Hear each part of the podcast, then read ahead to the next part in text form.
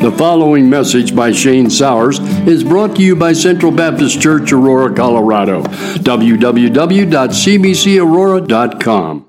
My soapbox. Let's go to Colossians uh, chapter 1. So, as you know, we started a series on the, uh, the book of Colossians. We're still in chapter 1. Uh, I'm going to try not to belabor this, so I'm, I'm kind of hoping that you all are just going to just stay ahead and just uh, continue to, to read with me. But while you're turning to Colossians chapter 1, today we're going to be dealing with verses 2 to 8. Colossians chapter 1, verses 2 to 8. Uh, many of you, many of you know that I'm a big Star Wars person. I love Star Wars. Uh, I'm not like I don't dress up in Wookiee suits and stuff like that when at the at the movie theater. Okay, Norberto says, sure.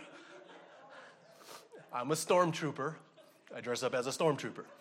I'm just kidding. I don't. but one of the things that struck me is I've been going through my periodic, you know, going back and watching the thing. So I'm watching uh, the Rise of Skywalker, and um, and I remember this one scene that has really struck me the last couple of weeks.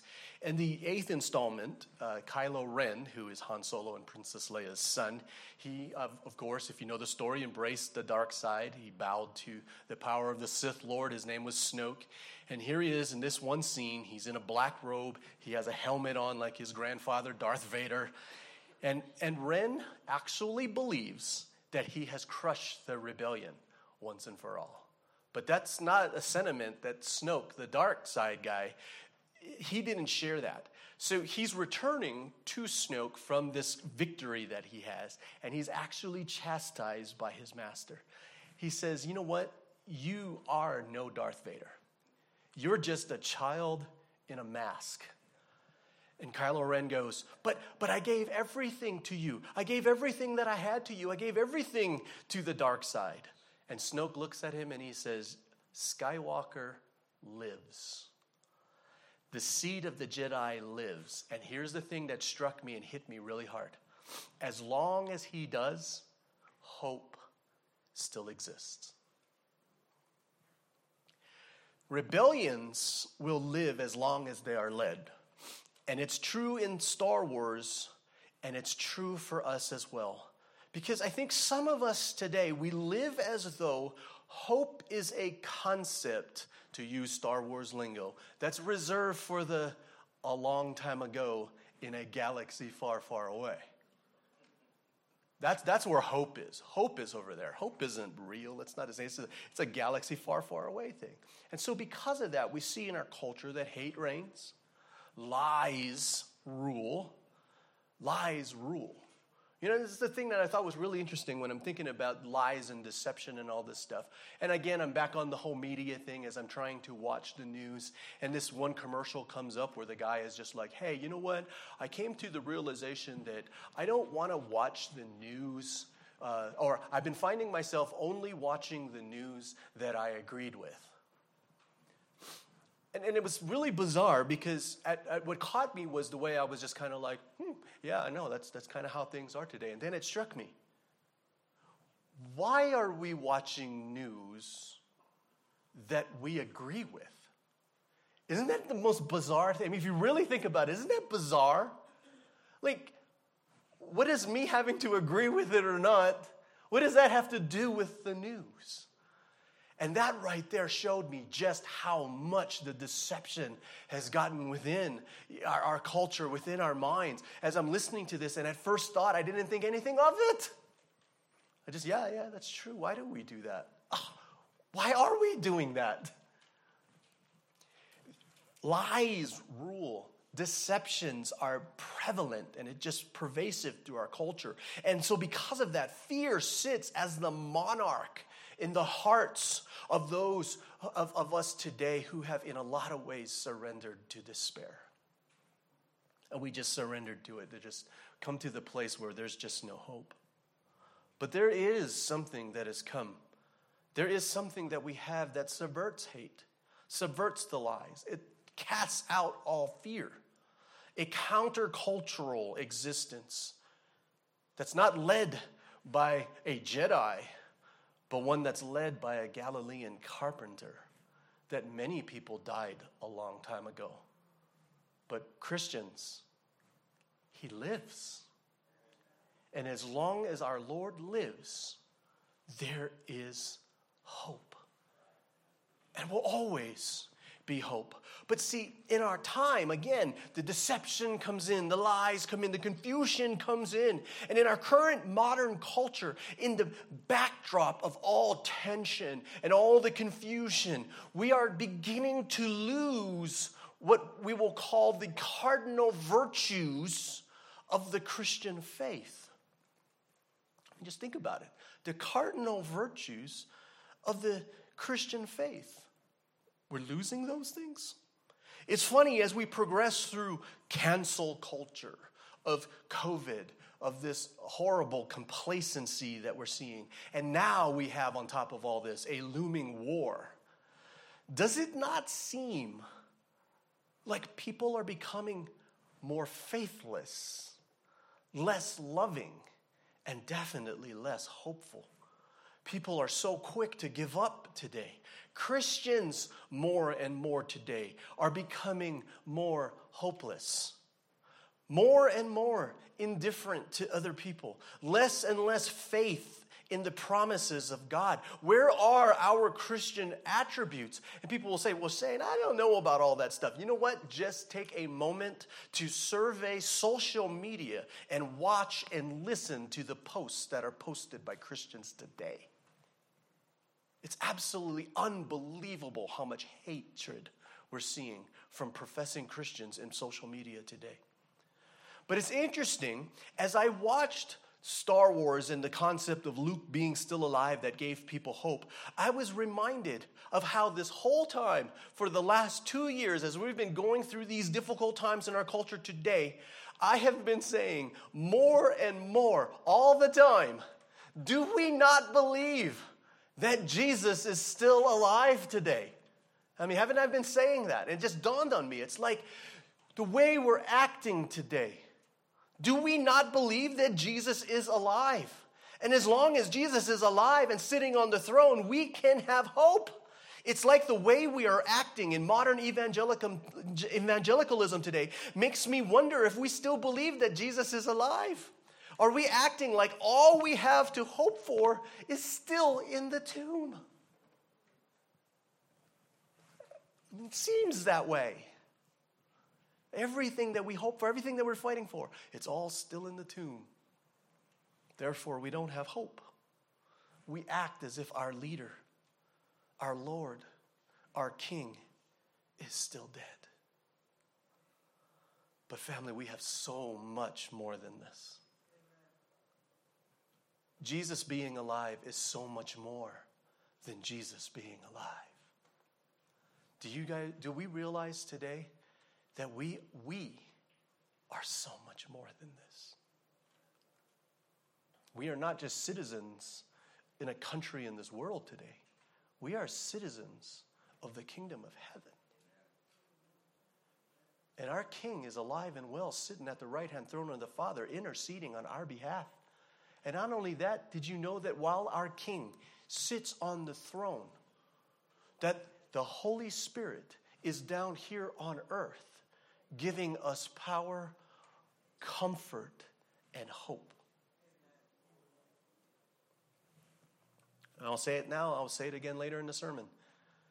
God does ask us to do the impossible. I mean, a lot of things that He's commanding, we're looking at this stuff going, God, that's just impossible. You know, you want me to love my family? Have you seen my family? You are asking for the impossible. Do you know why God asks us for the impossible? Because He gave us the one who can do the impossible. That's why. So let's take a look at Colossians chapter 1, verses 2 to 8. Colossians chapter 1, verses 2 to 8. Hear the word of the Lord. We are writing to God's holy people in the city of Colossae, who are faithful brothers and sisters in Christ. May God our Father give you grace and peace. We always pray for you, and we give thanks to God, the Father of our Lord Jesus Christ, for we have heard of your faith in Christ Jesus and your love for all of God's people, which come from your confident hope of what God has reserved for you in heaven You have had this expectation ever since you first heard the truth of the good news. The same good news that came to you is going out all over the world. It is bearing fruit everywhere by changing lives, just as it has changed your lives from the day you first heard and understood the truth about God's wonderful grace. You learned about the good news from Epaphras, our beloved co worker. He is Christ's faithful servant, and he is helping us on your behalf. He has told us about the love for others that the Holy Spirit has given you. The grass withers, the flower fades, but the word of our God stands forever. Let's pray. Father, thank you so much for your word. God, may it continue to be a lamp unto our feet and a light unto our path. Father, we pray that your word will continue to be that guide. And not just the guide, but that thing that will not return to you void, but will accomplish everything that you have purposed for it. We thank you in Jesus' name. Amen. So, if you're taking notes, the first thing we're going to look at today is an overview of the Christian attributes that Paul and Timothy celebrated for the people in Colossae that is, faith, hope, and love. The second thing we're going to look at is we're going to see that the love that we have for others is a gift that God gives us. And we also get to experience this love because of the gift the Father gave because he loved us. So, our thesis statement today is this Though sin and the pattern of this world may cause us to lose sight of the genuine marks of Christianity faith, hope, and love it is the, the truth of Scripture and the power of the Holy Spirit that will bring to us the fruit of the Spirit to display the reality of the power of God within our lives. So, point number one faith, hope, and love. It's referred to as the cardinal Christian virtues. Now, for a church, I need to understand this, for a church that Paul didn't visit. Okay, remember, Colossae wasn't a church that Paul started. It was Epaphras who started the church, and Paul didn't actually uh, go there. But Paul and Timothy said in this, in, this, uh, in this chapter here that they always pray for them, always pray for them, to give thanks for them. Though Paul did not plant the church, he shows that they are just as much a part of the family of God as Galatia and Corinth. And that he would look at them and treat him, them just the way he would treat Galatia and Corinth. They are just as much in the hearts and prayers of the apostle, and they also celebrate. They celebrate their faith. Why is that important? It's important for us to recognize this one awesome, amazing thing. I don't need to have met you. I don't need to have known you. I may have met you for 30 seconds. And already we have more in common than anyone that we would have. And that commonality will last forever. What do I mean by that? If you are a Christian, I don't need to have met you. When I see you in heaven, we're going to be best buddies. Do you know why? because we both have the same Lord. And so, this is why Paul and Timothy can look at Colossae, even though they don't have necessarily a, a, personal connection with them. He still treats them as if they're family. Do you know why he does that? Because they are family. And we can go to another country, and when we go to church in another country, especially if it's a Baptist church, if we go to a Baptist church in another country, Family, like it or not, they are your brothers and they are your sisters in Christ. Isn't that amazing?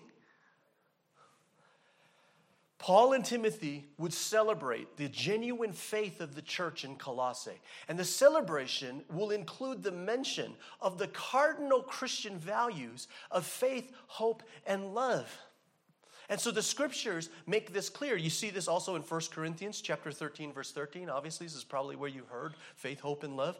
1 Corinthians chapter 13 verse 13. Three things will last forever: faith, hope and love, and the greatest of these is love. 1 Thessalonians chapter 1 verse 3 remembering before our God and Father your work of faith and labor of love and steadfastness of hope in our Lord Jesus Christ. Romans chapter 5, verses 1 to 5. Romans 5, 1 to 5. Therefore, since we have been justified by faith, we have peace with God through our Lord Jesus Christ. Through him, we have also obtained access by faith into this grace in which we stand, and we rejoice in hope of the glory of God. Not only that, but we rejoice in our sufferings, knowing that suffering produces endurance, and endurance produces character, and character produces hope. And hope does not put us to shame because God's love has been poured into our hearts through the Holy Spirit who has been given to us. It's everywhere. You're going to see that everywhere in Scripture. Faith, hope, and love. Faith, hope, and love. Dr. Kent Hughes, he says this Faith, hope, and love are mentioned numerous times in Scripture as a sort of apostolic shorthand for genuine Christianity. None of these qualities can be manufactured by man, they all come from God. Which is absolutely amazing. He says, This is shorthand, these three things faith, hope, and love. It's shorthand for genuine Christianity. And see, this is why Paul and Timothy was supporting, because what they were hearing, what they were, the, the reports that they were getting, they were seeing and they were witnesses to faith in the church in Colossae, hope in the church in Colossae and the love that they experienced. And because they saw those fruits, they could confidently say that we are thankful for what the Holy Spirit has done in your church, and we celebrate and we pray for you every single day. He is acknowledging the genuineness of the church in Colossian or in Colossae. So, if we are Christians today, we are to be known for faith, hope, and love. When an individual looks at you, would they say that you are a person of faith, hope, and love? When people in the world look at the church today, would they say that that is an institution and a place known for faith, hope, and love? See where the tension is today? The Colossian church is genuine. And Paul and Timothy are thankful and they pray always for them because they're here of mark number one, their faith. Now, I would personally, let me just say this right off, right off the bat here. I would personally define faith. And I know people think that this is pretty loaded because it is. It's simple, but it's pretty loaded. I, I define faith as assent. I like, I like that word, assent. But if you don't like assent, then agreement. Agreement to understood propositions. Okay? Now, this is really important for us to get this. Um, propositions. People will say, well, what is a proposition? A proposition is something that's given. In a sense, there's so many different ways of looking at it, but just simply, it's given that you can answer the, the statement with like a true and a false. So if I say, I don't know, I'm going to use this crazy example. I'll probably get in trouble for it, but Jimi Hendrix. If I say, hey, Jimi Hendrix, what are you all thinking? Okay.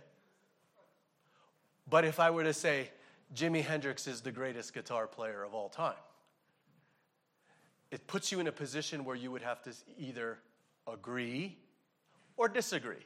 Some people might say, well, yeah, yeah, Jimi Hendrix, yeah, that's fine. I mean, Eddie Van Halen is really the guy, right? You know, that's fine. But uh, you have to give a proposition to which you would say that you agree or disagree. That's what a proposition is. So a lot of times we get this confused. Our faith needs to be in something that we would be able to either agree or disagree with. It's not just something that's floating out there in this world. It's important for us to see this. Now, the other thing, too, really quickly, is for those of you that are sitting back going, hey, Shane, I got this, man, I already know. The Bible defines it for us. And the, pretty much what you're going to do is you're going to go to Hebrews chapter 11. Faith is the substance or the being sure of things hoped for, the evidence of things not seen. This is not a definition of faith. This is more of a description as to what faith does. Okay? Hebrews chapter 11, verse 1 is not a definition of faith, it's a description of what faith does. It's very important that we see this, right? Because if I were to say this, the vacuum is how we keep our carpets clean. Is that a definition for a vacuum? Is how we keep our carpets clean? No, it's a description of what faith does.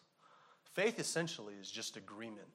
It's agreement, yes, but it's agreement to understood propositions. It's got to be something that you would say yes or no. You can't just say you can't just say uh, God. Agree or disagree. God, what? Right. So this is, this is I promise this is all going to come together. The Heidelberg Catechism defines faith as more specifically true faith. True faith is a sure knowledge whereby I accept as true all that God has revealed to us in His Word. The historic Protestantism has always taught this important thing when it comes to faith. So many different aspects of faith. And so, throughout all of historic Protestantism, we see that there are these three aspects of faith. Um, R.C. Sproul, he helps us with this. He brings up the first thing. There's three things that you got to make sure is involved or, or is, is alive when it comes to your idea of faith. Okay? No T, I always mess this up. No, no tichia okay, notia, refers to the content of faith. Content of faith. All right? Which means these are the things that we believe. These are our propositions. We place our faith in something. It's very important that we see this when it comes to faith. We put our faith in something, or more appropriately, in someone. In order to believe, we gotta know something about that someone. Who is Jesus? If I just say Jesus, do you agree or disagree? Kind of hard, isn't it? But this is the game we play all the time today. Seriously, all the time today. Now, if I say Jesus is Lord, agree or disagree? That's faith. So we have to know something about that someone. Who is Jesus? Who is this Lord? The second thing we do is uh, what R.C. Sproul will call assensus. It's our conviction that the content of our faith is true. So when I say Jesus is Lord, there's our content. The question is, do you really believe that? Because we can hear that, right? And just say, hey, yeah, Jesus is Lord. Do you really believe that? I don't know. I'm not sure. It's believing the conviction that the content of our faith is true. You can know about the Christian faith. And here's the thing you can know all, you can have a ton of knowledge about Christianity and what, you know, the Bible says about Jesus, but yet you can still believe that it's not true. So you actually have to believe that these things are true. Okay, and then the last one, this is the one I'm kind of like, you know, iffy about whether this should be included or not, but because they've done it for all the history, I'm just going to play along. Fiducia. It refers to personal trust and reliance. Not only do you have to believe that it's true, you also have to trust it. To me, it almost seems like the same thing, right? You believe something is true and then don't trust it. Is that possible? That, that, that's just hard. that's that's this is why it's always been kind of confusing for me. I don't know, Norberto. Maybe in your studies you'll figure it out and you can explain it to me. But I'm just I'm I, am just not understand. But let's go with it. R.C. Sproul said it, so you know it's pretty much as good as Scripture, right? No, I'm just kidding. Um, Fiducia refers to personal trust and reliance. Knowing and believing the content of the Christian faith is not enough because demons believe that and shudder. Faith is only effectual if knowing about and assenting to the claims of Jesus, one personally trusts in him alone for salvation. You guys actually have to trust and you have to have confidence in this. Okay? That's just a general idea of what faith is. I mean, I can go weeks and weeks and weeks just talking about faith. I just wanted to give you this quick summary as to what this is. But let me just kind of bring it home for us today. These days, we struggle with faith, and unfortunately, struggle with faith when it comes to even people within the church. Why? Because we have adopted the world's view and the world's concept and the world's idea of what faith is. And you know where you I see this constantly is in the movies. You know, people are just like, you know, oh, you got you got to be careful when you watch. Yeah, you got to be careful when you watch movies. You think that these this is that movies are neutral? Ah, they're not neutral. They're trying to push an agenda. Okay, they are. The, the, the, important thing, and this is what you know we do with our children, is we try to teach our kids how to identify when those things come. That's important. Okay, it's important. Now, and, and we have adopted the world's worldview and definition of our understanding of faith. And this essentially comes uh, from uh, the idea comes from, I don't know if it's necessarily from Mark Twain, but Mark Twain says something that summarizes the entire philosophy of the world's view of faith. Mark Twain says, faith is believing that what you know ain't so. Come on, tell me that that's not perfect. A great definition for our culture's understanding of faith. Believing what you know ain't so. Some will say that it's believing something when you don't have a good reason to believe it. You'll see illustrations and hear illustrations coming from pulpits in America today that essentially it's like shooting in the dark, believing that you're going to hit something on the other side. Samwise in The Lord of the Rings when Frodo's like, What are we putting our faith in? And he was just like, Faith that there is something good in this world. My question is, why? Why are we believing that there's something good in this world? Are the world's response is just because. I just got a feeling that we might not be alone in this world. And I'm just gonna, I'm just gonna believe that that's the case. I think someone might be watching us. And I, I'm just gonna believe that that's the case. You got any reason to believe that? No. But see, that's what faith is. That is not what faith is. People will say, Oh, I'm not sure. I just like to think so. Whatever we need to believe to get through life.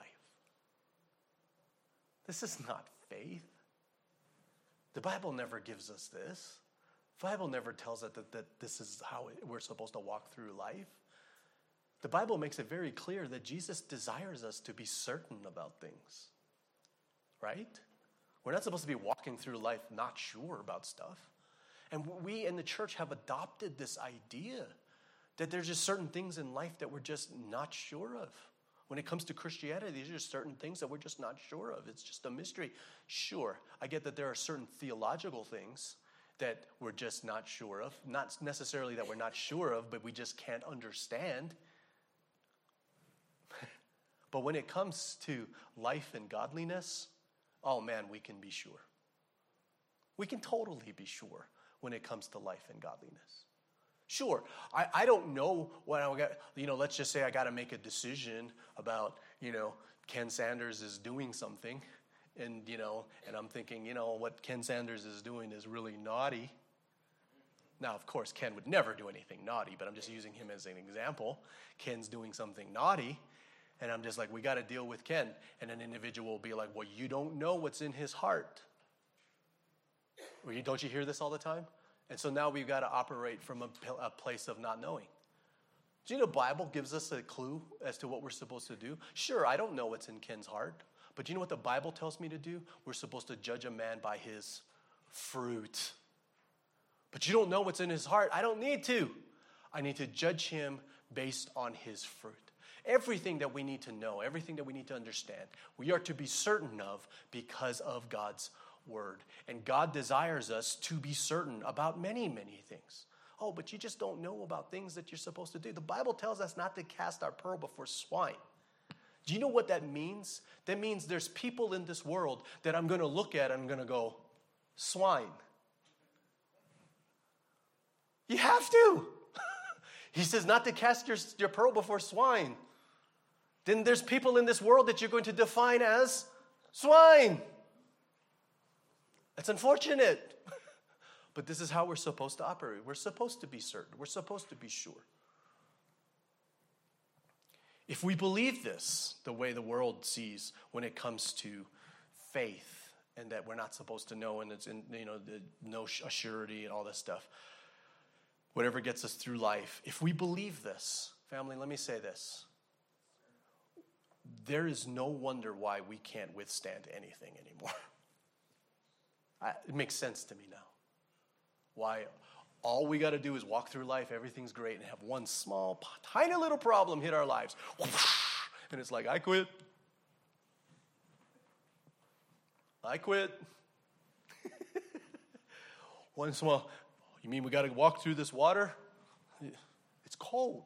Yeah, we just got to walk through it just a little bit. No, I ain't walking through that. I quit. Not one circumstance in the end, it's what, what do we really believe? We would not even pass the first challenge to our faith if we believe this, because we can't even answer the question why. Paul makes it very clear by adding a faith that is in Christ Jesus. This is what he says faith that is in Christ Jesus. Why? Because, family, our faith is not blind. It is not convincing ourselves to believe something is true when we have absolutely no reason to believe that it is. It is not faith in our faith. The reality is, faith has no intrinsic value in it of itself. The only reason why faith is of any value is the value of the object that you're putting your faith in. That's the only reason why there's value in faith. It has nothing to do with the ability of your faith. No, absolutely not. This is popular teaching that we even hear today about how good your faith is. No, no, no. It's only as good as the object that you're putting your faith in. When somebody says that he or she has faith, the question that we've got to ask is faith in what? Yeah, come on. Faith in what? See, this is the first challenge.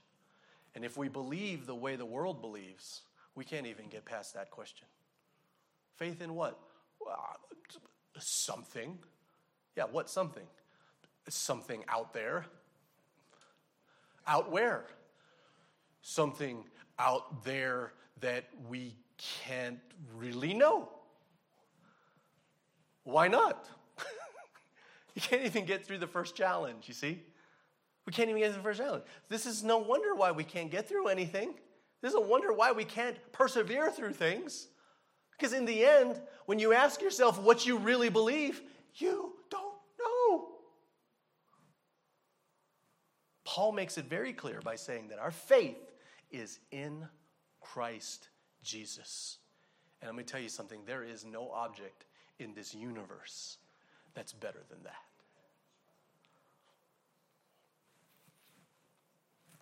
This is why I say that our faith is not blind, it's, it's directed towards Christ. Our faith is not without target when shooting in the dark. I am shooting at the coordinates that Christ gave me. And in my opinion, let me say this in my opinion, this is, this is a little bit of, you know, pre, this is a little preachy. I believe that God's words have so much more certainty than even the things we see with our own eyes. All right, somebody's with me. Did you guys get that? That God's word actually brings more certainty to me than even what I see with my own eyes. And people say, well, Shane, you know, if you can see it, seeing is believing. Man, not, not, not recently anyway for me. You know, I, I got this thing where I'm not sure, like, I'm always, is that, is that my wife back there? Kind of looks like her, but I'm not sure. I'll tell you what, since I turned 40, I can't trust my, my eyes for nothing. How many times have we actually said, Did my eyes just deceive me? I trust God's word more than even what I see with my own eyes. God has given us the best possible scenario. My eyes can be deceiving, but we have promises that were given to us from a God who cannot lie, and his purposes and his promises are yes and amen. It doesn't matter what I see, it matters what I hear from the living God. My trust in God's word is more than even what I can see before me. Therefore, we can be certain. Our faith is a sure knowledge in a sure Lord, in a sure Savior. Family, this is revolutionary thinking. You want me to show you so that you can believe? No. If Christ says, if Christ says it, then that's all I will ever need and more. Blessed are you who have not seen, yet still believe. I don't know, a little bit bonus there for you guys. what I think about when I can't sleep at night. The second foundational attribute of the Christian given here is love. If you guys got seatbelts on those pews, you better buckle up. Here we go. The second attribute we're given is love. If we today are Christians, and you today are saying, Shane, I've got true faith, man. Everything you said about faith, man, that's, uh, that's me. Mm, I'm all about that. That's me. You just define me. I'm a man of faith. If we are today Christians and we really do have faith, then you will express it with love. It's got to be. If you're a Christian today, love has got to overflow in your life. It must be expressed in love. Oh, don't believe me? Here, Galatians chapter 5, verse 6. Galatians chapter 5, verse 6. For when we place our faith in Christ Jesus, there is no benefit in being circumcised or being uncircumcised. What is important is faith expressing itself in love. It's got to be. If we have a true faith, the expression of that faith will be love. We have, we have all met, we've all known, we have even lived with people who claim to be good Christians, who are upstanding, honest, and even orthodox, but amazingly unloving. I've said we've all met, we've all known, and we've even lived with people that were probably like this. They had a soulless, empty, indifferent, loveless goodness. I know that sounds weird. It's the only way I can kind of describe that. It's soulless, it's empty, it's indifferent, it's loveless, but it's goodness. Super amazing, amazing individuals. No love. There was an entire church called Ephesus in the book of Revelation that was accused of this. You guys got it all together. Theologically sound, doctrinally, you guys got it, man. You, you guys, you know, you guys kept the church doctrinally pure, for the most part, morally pure. But this one charge I have against you you lost your first love. One theologian wrote, An orthodoxy without charity, a questionable faith. Doesn't matter how awesome your orthodoxy is, if there is no love, it's a questionable faith. They were the kind of people, here's Mark Twain again, had in mind when he said, He's a good man in the worst sort of way. I actually thought that was kind of funny. know what we're talking about here? He's a good man in the worst sort of way. Which means no love for the brethren is a picture of what James refers to as a dead faith, or better yet, no faith. But Shane, I love. I hear you. I hear you, I do. I hear you. But love is an important fruit of the Spirit and an important evidence of authentic faith in Christ. And we are talking about a love that is agape, it is sacrificial. It is a love that has to cost us. It's easy to love as long as it doesn't cost me anything. Man, if you don't cost me anything, you don't bother me, you guys don't, I will love you. No problem, I will. but that's the essence of love. There's sacrifice that's involved in love. Love costs us, love hurts. It hurts. But this is the evidence of authentic faith. It's easy to love as long as it doesn't hurt me or cost me anything. Even our marriages today. Now, you, you guys know I've been I, I've been you know pastor 30 years now. I've done the number one counseling thing that I do. The number one thing by far, marriage counseling. By far, that's the reason why now, now in my old age I won't do it anymore. I'm just kidding. I don't want to do it anymore. It's like, hey, Shane, I need some counseling. Oh, you do? What kind of counseling are we talking about here? You know, I'm struggling with, you know, identity. Oh, okay, that's good. I'll take that. You know, I'm not sure about my dog. I'll do animal counseling. I'll do all that kind of stuff. Marriage counseling, uh, I gotta have to get back to you on that. Even our marriages today carry this idea that I will love you as long as it doesn't cost me anything. Even in our marriages today, we got that mentality. I'll be with you as long as it doesn't cost me anything. Or the sacrifices that I make, I'll make, but only to an extent. It just gets to the point, and this is what you hear all the time I've had it. I can't do this anymore. This is the important point of agape love sacrifice. If it does not hurt or cost, then it's not sacrifice. A lot of times I'll listen, hey, Pastor Shane, you don't understand. I've sacrificed a lot in this marriage. You kind of, you, and then you listen to the sacrifices, and it's kind of like, yeah, it does kind of sound inconvenient. But I don't know if I would consider that a sacrifice.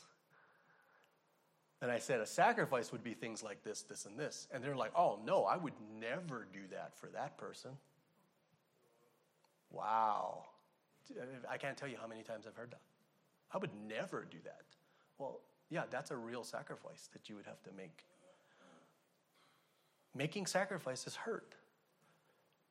Making sacrifices cost. And I'm going to do this. Why? Because you love him. Because you love her. Wow. This is the essence of Christian virtue. Shane, come on, man. That's a lot. this is the thing that's amazing to me. We can't even love our own spouse. How in the world are we supposed to love our enemies? Oh, that's it. That's good. I'm done. In Jesus' name, amen. I could walk out right now and you guys all still be pondering. If we can't even love our family members, how in the world are we supposed to love our enemies? You, you, you with me here? How are we supposed to do this? Shane, you know what? The Lord is asking way too much. And, and I get this. I get this. The, the, the, the people will say this to me. That's, that's too much, man. The Lord is asking. This, why is He asking for the impossible? Don't you think He's asking too much? Yeah. He's, he's asking me to do the impossible, don't you think? Yeah. But do you know why I believe we can do that? Because the Lord gave us the one who can do the impossible. Family, we got to get that. We're Christians. If you are a Christian, did God promise that the Holy Spirit would be with us? So you're walking around out there, you can't get through this situation, you know. It's just every single morning I wake up, all she does is tell me how I don't put the toilet seat down.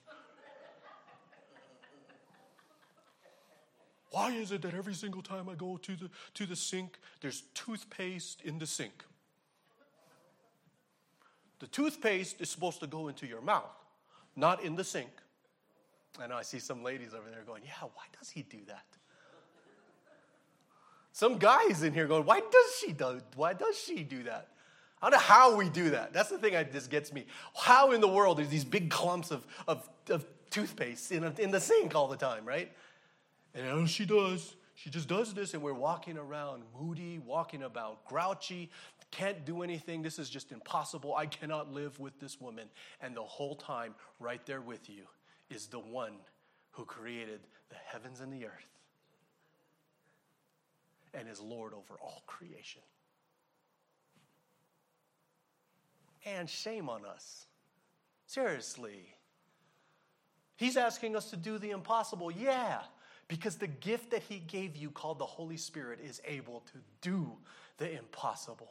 We're supposed to be doing the impossible. If you are a Christian today, you are supposed to be doing the impossible because God never intended for us to do this life without Him. Never intended that. Not able to do the impossible? Then maybe the one who can do the impossible, maybe He's just not with you. Is that a possibility? Ah. Man, Shane, I came to church today because I wanted you to encourage me.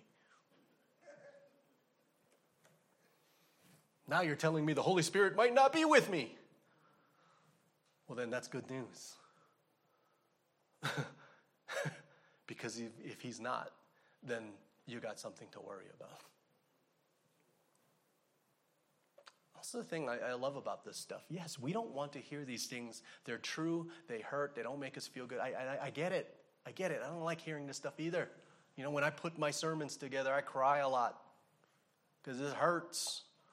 But I'll tell you what, family, I would rather go through life hurting and knowing the truth than standing before Jesus one day, giving him the reasons, and him looking at me and saying, Depart from me, I never knew you. No way. No way. The love of a Christian is not just supposed to be sacrificial, too, it's supposed to be indiscriminate. Seriously, we're supposed to love all people, all walks of life, all cultures, all races, all socioeconomic levels. We are commanded to love our enemies. For real? Yes, Matthew chapter 5 verse 44. Matthew 5:44, but I say, love your enemies and pray for those who persecute you. Man, you should see some of the vile things that Christians are saying on social media against people who just don't agree with you. They're not even your enemy, they just don't agree with you. And man, some of the horrible, awful things that we're seeing coming from professing Christians today. And did you know something else? The love that we have for each other, the love that we show for other people. Do you realize that it will show us something very, very important? Show the world something very, very important. You know, when you show love to another individual, you're going to show the world that you are a disciple of Christ. Your love John chapter 13, verse 35. John chapter 13, verse 35. Your love for one another will prove to the world that you are my disciples. Do you see that? That's impo- the impossibility of that. But, but, family, we serve a God who is alive. Of course, we're supposed to look different than other people in the world. We're supposed to. A story is told of a soldier who was watching a nurse. She's wrapping and she's treating gangrene infected wounds from fallen soldiers. Now, if you've read reports of this stuff, apparently, like gangrene, like smells, there's like a smell to it that instantaneously makes you nauseous. At least that's there's some of the reports. I've never I've never smelt it. You know, some they say it's like some kind of cheese you know, it, well, if it smells like rotten cheese, I'm definitely throwing up. I want to throw up when I smell bad milk. You guys ever smell bad milk? It's like instantaneously want to throw up.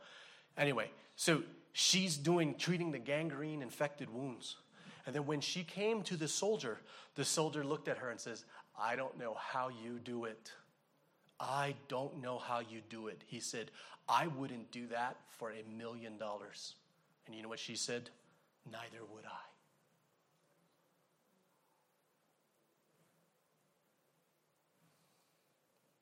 Do we have that kind of love for people in our world today? And what this loveless love that we're showing to the world today. Today in the church, we're mean to each other. We show indifferent judgments. We make sacrifices that we that we, we don't make sacrifices that we know we should. We're not showing compassion. If you don't believe me, again, all I, all I say is just look at the posts coming from profession Christians on social media you know where where did we get this this mentality in the church? Like if you don't believe me then forget you. Where, where is this coming from? It's showing the world i mean is it showing the world that we're really his disciples? Can we celebrate the love of the modern church like paul and timothy did with colossae today? And finally those of you who are in christ we cannot be people who have no hope we cannot be people who have no hope. In this instance, Paul mentions hope last because he is showing how our faith and our love is springing up from it. In Colossians, they were having doubts concerning the sufficiency of Christ, faced with teaching that led them to wonder whether Christ could supply all their spiritual needs. That's one of the things they were dealing with in Colossae. The Colossians needed to be reminded that their present experience of faith and their love rests on the solid foundation of what God has committed to them in the future. This is what's called their hope of glory. It's not simply a hope on hope, but a hope of what God has reserved for us in heaven. This is not a new thing in scripture. This is not a new thing that only comes from Paul. We see in 1 Peter chapter 1 verses 4 to 5. 1 Peter chapter 1 verses 4 to 5 when he's talking about our, in, our inheritance, it's an inheritance that is imperishable, undefiled and unfading, kept in heaven for you who by God's power are being guarded through faith for salvation ready to be revealed in the, in the last time. See, today many will look at this hope as wistful thinking. Oh, there's, there's Shane. He's the, he's the Christian. He's the, he's the pastor now. You know, he, he, he's always thinking, got to think positive. It's all wistful thinking. He's always hopeful when there's no hope. A blind optimism without any foundation at all. We like to say things right? We, we like to, even, even we adopted this idea of hope that we even say things like, you know, I hope the Broncos win the Super Bowl. You know, or, you know what, that sounds good. I, I, I hope so. I hope so. But, but for us as Christians, this is not so. we hope in a risen Lord, and we look forward to what He has promised us in the future. We are hoping with eager expectation for all that Christ has prepared for us in the future. Hope for what Christ has prepared for us in the future. Colossians, everyone today, there is something more for us than life here on earth. As, as, as Christians today, we do believe that there is life even after you die. And not just a life, family. We're talking about a life more abundant. More abundant. You know, I always think about just, you know, things when it comes to heaven. It's so much more that we can imagine. You know, I, I rob myself sometimes in my hope when I'm thinking about heaven and all of these things. Like, you know, like I, being a basketball player in high school, you guys see how short I am, right? I mean, they don't use the word tall when they refer to me. You know, and my hopes and dreams of playing professional basketball was pretty much damaged by the time I was freshman in high school. When all these guys were dunking basketballs, I was just trying to touch the net. You guys remember that? If I could just touch the net, I was happy. Know, I think of heaven like, you know, that heaven's the place where I'm going to go. I'm going to get to dunk a basketball. But family, it's so much more than that. This is what I think about when we go to heaven. I think about those types of things like, man, I go to heaven, I'll be able to dunk a basketball. When we go to heaven, we are going to be so enamored by our Lord, we're not even thinking about basketball. It's so much more than we could ever ask or even imagine. It's beyond what we can think, it's beyond what we can see. You know, it's like it's like you know people talk about my relatives like oh yeah well you know what Shane you know just just be glad you know your grandma and your grandpa they love you and they're looking down upon you. No, they're not. They're not looking down upon me. They can't take their eyes off Christ right now. That's how wonderful and how amazing it's going to be. This is why Paul says when he went to heaven, he saw things that he, so indescribable, words could not be expressed. That's why, that's why it bothers. I, I know that people are doing this out of a good heart, you know, and when they say, you know, they died, they went to heaven, and they saw all these things, and they describe us, and blah, blah, blah, and they describe all this stuff, and it's just kind of like, I, I see what you're saying, and I see what you're trying to do, but Paul went to heaven. And you know what the apostle Paul said when he came when he when he talked about his experience? He saw things that he couldn't describe. There was no words for it. You know? And the other thing, too, he says, I saw things that were indescribable and I wasn't permitted to tell. So the Apostle Paul couldn't tell, but you can.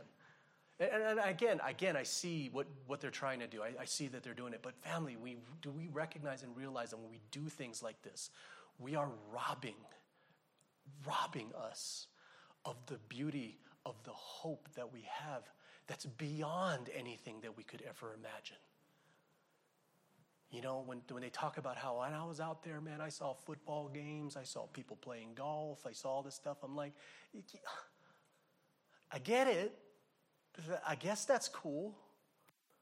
But if that's all it is, I may as well just stay here. Uh, right? Come on.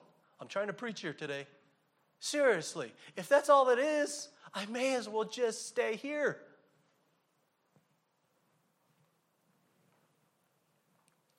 Our hope is not wistful thinking.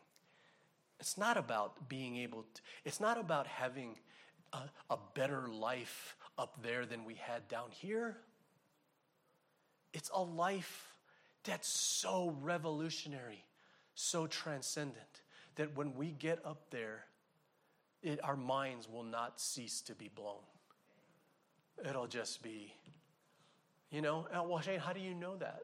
Well, when you think about it and you look at all these things, everything that you have, everything that you have gained in your life, everything that you have accomplished, trading in your cross when you walk through the kingdom of heaven, you're going to trade in your cross and they're going to give you a crown. And when you're walking around with that crown on your head, you're going to behold the King of Kings and the Lord of Lords. How awesome is that going to be? He's going to be, it's going to be so awesome that you're going to take that crown off of your head and you're going to throw it at his feet. Family, this is our hope. This is what we're holding on to. This is what we get. This is what we gain. And I know this is true because this is what God promised when Jesus said, I go to prepare a place for you. It's there, family. This is why we have this belief. It, we can live our lives, a life that we have, that we can live with confident hope in believing that there is so much more. So much more than you can ask for. C.S. Lewis was, I'm going to paraphrase it, C.S. Lewis would say things like, you know, the thing that we have in our minds that we've got backwards. When we pray and we ask God for all of these things, we think that God's up there going, you know what? These, these people ask for so much. They ask for this, they ask for that. Man, these people ask for so much. See, so he says, God's not up there thinking about that. God is astonished, if that's, if that's possible. But God is astonished as to how little we're asking.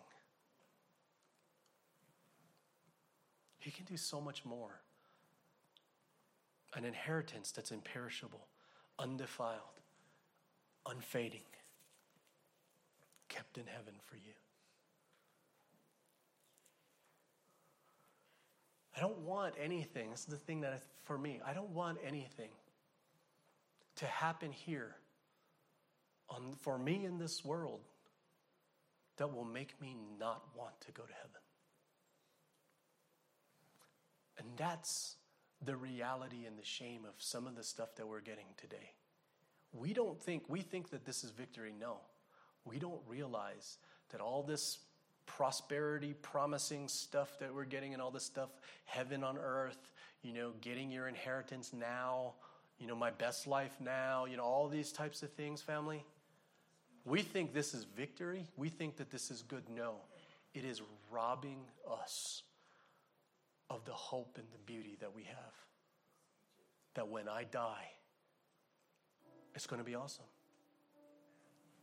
The Apostle Paul said it himself to live is Christ, to die is gain. May we never be robbed of that, family. Never, let us never be robbed of that. That when we are on our deathbed, we are not focused and dwelling on the things that we're going to leave behind. Sure, our family, our loved ones, all of that stuff. But may we be dwelling on the simple, simple fact that when I die, I get to behold my living Christ, my living Lord. And when I see him, all the things of this world go strangely dim. That's our Lord. That's our Lord. So much, so much more than we can ask. In Him, we have an eternal home, the final redemption, the promise of a final resurrection. We're all going to get our, our bodies when we were 21 years old.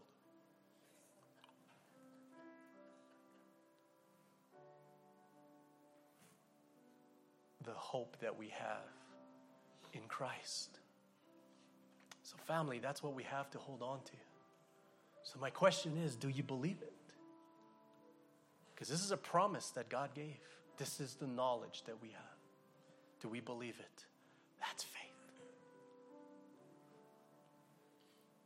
And a gift that God has given us today. It's important for us to see that all we have is given by God. God is the source. God gives us, He continues to give and give. But we see the gifts we receive. It's because of the amazing gift that God has already given. It's called the gift of His Son. Faith, hope, and love are wonderful gifts that we have in this life because of the wonderful gift that God the Father has given us the gift of His Son. The gift of the power of the Holy Spirit is a wonderful gift the Father and the Son has given to us because of the gift of His Son.